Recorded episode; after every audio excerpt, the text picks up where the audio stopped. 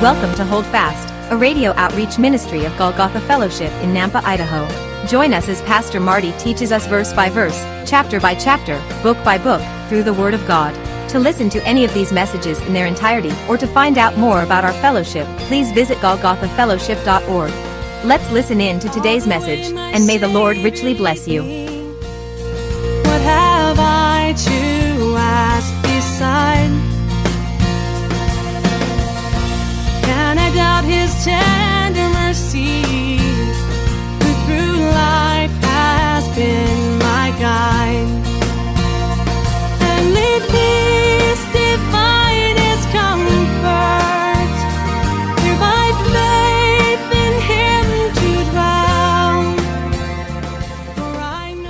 Going to cover eight verses of the first chapter of Daniel, but really in a, in a broad overview. Most of what you're going to hear today is historical and biblical context. Because anytime we start a book of the Bible, I think it's important to understand the foundations of that book, the context, and everything leading up to it. So most of it is that. We will cover eight verses, again, in a broad context. But I think the book of Daniel is extremely pertinent for you and I today as we live in this culture that we are now a part of, that we are in captivity to. We are no longer what we used to call a Christian nation. We are certainly now more likely and more apt to be called a pagan nation. And that's sad, but it's true. And so I think the book of Daniel has some power for us within it to show us how to stand during these times, to purpose in our hearts to stand for the Lord under persecution, in captivity, to a pagan culture. Because remember, God raises people up, and God uses his people no matter what. And so we want to be the light, we want to be the salt, we want to be those in this time period like Daniel. And so with that, I want to start with prayer because it'll be a while before we dive into the scripture. I want to start with prayer and then we'll go we'll begin with the historical context. Father God, thank you for your word. Thank you that it changes us from the inside out. And thank you, Lord, for this wonderful book of Daniel. What an example, Lord, of a faithful servant empowered by you.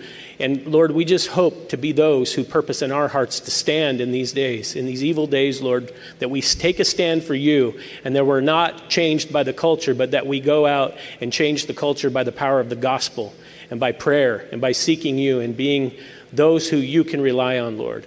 We pray right now that you open the word to our hearts and our minds and help us, Lord, to be those who can indeed turn a culture upside down for you. We praise you and we honor you in Jesus' name. Amen. Okay, so the book of Daniel. And uh, I won't even give you my, my usual line. It's one of my favorite books of the Bible, but this time it really is, okay? I promise. Uh, it's one of my favorite books. I love the prophetic books in general. Daniel and Revelation, I love. And so this book is powerful, but I don't normally start with a quote from, especially from somebody who is somewhat secular, but as you'll see, he's not really. I want to start with a quote today because it's about the book of Daniel, and I think it's powerful, and I think it's, it's very apropos for today's culture, for what we're looking at in today's teaching. It's from Sir Isaac Newton. And if you don't know, I mean, you know the stories. If you remember the Saturday morning cartoon of Sir Isaac Newton sat under the apple tree, does anybody remember that? Am I the only one? Okay, so I knew I wasn't alone. Sorry for singing. in any case, uh, Sir Isaac Newton, who was a brilliant mathematician, physicist, astronomer, and he was a theologian.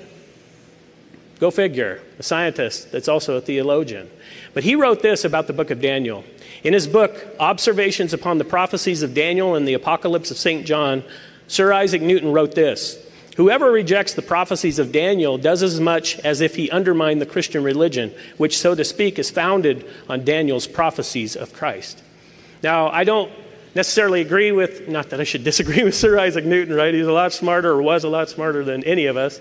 But I don't necessarily believe the foundations of the Christian faith are based on Daniel, but I will say this book is powerful, and the prophecies, prophecies within it are extremely powerful for the Christian faith. And so we know the Christian faith rests on much more than the book of Daniel, but the prophecies in this are going to show us who God is and that we can trust His word. Not only that, but you know, the book of Daniel has been controversial for centuries. Critics love to pick on this book because it is so accurate, and we'll look at some of that. But not only that, it's converted many a soul. This book, Daniel, in fact, you remember the late Dr. Chuck Missler, He said that Daniel, the prophecy of Daniel's 70th week, predicting that Messiah would ride into Jerusalem on a specific day, that he'd be cut off on a specific week, that those days were exactly calculated in the prophecies of Daniel, that helped him sure up his faith in Christ. Dr. Chuck Missler said that about the book of Daniel and about, especially about the 70th week prophecy. But this book, of course, we know is named after Daniel, the one who penned it. The, the Lord inspired it, the Lord breathed it, but Daniel penned it. And we know that that's how all scripture, it's all God breathed. But Daniel is the man who penned it, and we know that even Jesus called Daniel a prophet of God. Now we know Daniel wrote this because in Daniel 9, verse 2, and Daniel 10, verse 2, he tells us that. He tells us he is the author. But again, God is the author ultimately. Now, it, you, most of you might know Daniel, the name Daniel, Daniel. It means God is my judge. And that again is appropriate for this book because all through this book we'll see that is the theme. God is Daniel's judge. And Daniel knew that and stood strong on his behalf. And so, additionally, I want to say that, you know, Daniel himself, we don't often think of this, but Daniel was part of the royal family of Israel, of Judah. He was of the tribe of Judah, but he was of the royal family. And he was a good looking young man. He was full of wisdom, full of intelligence, so much so that he's even eventually put in charge of pagan magicians and astrologers and uh, those who were advising the king. Now, that word magician, you might know it as magi. So many scholars believe that Daniel is actually the origin of the magi who visited Jesus and he was, they didn't visit him. I'm sorry, again, I don't mean to burst bubbles, but they didn't visit him at the manger. There were probably more than three of them. They visited Jesus in a house. Go study it out. When Jesus was roughly under two years old, but close to two years old. And so many scholars believe that 500 and some odd years later, when those magi visited Jesus, they found their origins in the school of Daniel and what Daniel had taught. It's pretty amazing. But also know this Daniel himself is an amazing example of a faithful servant of God. All through this book, we're going to see him live righteously and never compromise. What an example for you and me. What a powerful example. He never compromises. And know this he's going to serve under four pagan kings. Four pagan kings in a pagan culture. And yet he never had to compromise. Because remember, it's God who raised Daniel up for such a time as that. And it's God who's raising us up for such a time as this. Daniel was faithful and he lived righteously and he didn't compromise. He didn't cave to the world system, to the pagan, you know, popularity of whatever the, the new thing was.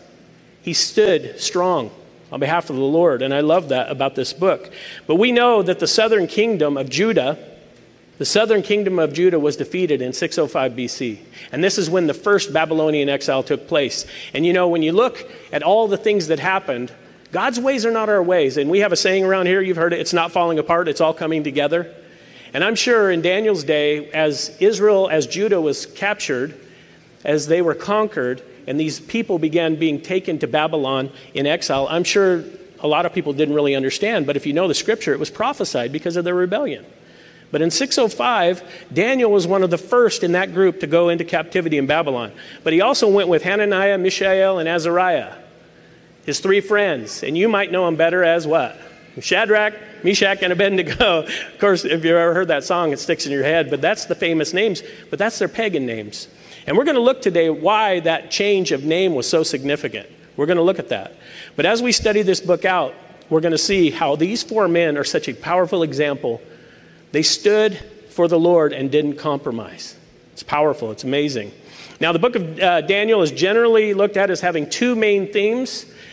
They talk about the first six chapters being history or historical, and the last six chapters being the theme is, is prophecy. Now, I came up with something a little catchier, I think. Okay? So you'll be the judge of that, right? So I think the first six chapters, they are history, and the last six chapters, they're mystery. Okay? History and mystery. You'll remember that. But here's the thing, and I want you to know this. Ready? Stay with me. Among, it's not so clean. The scripture is not, you know how this is. In the first six chapters of history, there's a lot of mystery. And in the last six of mystery, there's a lot of history. Okay? So just remember that. It's not super clean. But chapters one through six do really deal with the history and kind of how they got to where they are at and some of the other historical context. And the last six chapters definitely deal with prophetic events, these mysteries. But we as Christians, this is what's powerful. We have the Holy Spirit within us. We are those prophesied even in the book of Daniel that would begin to understand this, the prophecies in that book in the very last days. Understand, some of the things in the book of Daniel are being opened to our eyes even now. Recognize the times and the seasons in which we live. This is why this book, I believe, is so important. And so we can understand those mysteries. So, two themes history and mystery. But there's also two key divisions of the book, and it's done by language. Aramaic and Hebrew. And this is one of the things the critics always point to, and I'll come back to that. But the book starts in Hebrew. Chapter 1 starts all in Hebrew, it's written in Hebrew. And then in chapter 2, around verse 4, the second part of verse 4, it's kind of a strange, it begins in Aramaic. And then in chapter 7, verse 24, I believe, um, it goes back to Hebrew and it finishes in Hebrew. And so again, the critics point to this and say, well, and, and most people say, well, why is it that way? Why is it Hebrew and Aramaic? And we don't know for sure. But understand this Daniel would have, of course, spoken Hebrew. He would have, of course, spoken that. And as he acclimated to Babylon, he would have certainly used Aramaic. There were similarities, uh, similarities to Aramaic and Hebrew, there were similar words. It was easy to communicate that way. But not only that, the language of Aramaic was also called Chaldee which, if you know anything about Babylon, it's in the land of the Chaldees. It's, that's where the, that was probably one of the most popular languages of the day. And it was common. You know, many times in, in business and in culture, English is used today because the dollar and all this, it's, it's very common for someone to speak another language and then actually speak, you know, in the common language to communicate. This has been Hold Fast, a radio outreach ministry of Golgotha Fellowship in Nampa, Idaho. Thank you for listening today. If you would like to hear this message again, or any other in their entirety, please visit golgothafellowship.org. Our fellowship meets in Southeast Nampa, and our Sunday services are at 10 a.m. For more information, visit our website.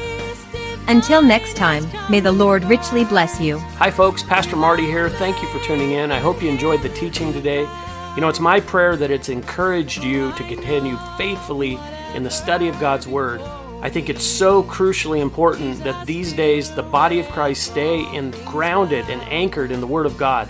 As the world around us is sinking in the waves of false doctrine and the opinions of men, if you are seeking a church family, a church home, and you live in the southeast Nampa area, I want to personally invite you. Our Sunday services are at 10 a.m., and we currently meet at East Valley Middle School. That's right off Greenhurst and Happy Valley. If you want to find out more, if you have any questions, you need directions, you want to catch up on a message, or if you have a prayer request, just go to our website, golgothafellowship.org. Let me help you spell that. It's G O L G O T H A fellowship.org. Until next time, may God bless you and remember to hold fast.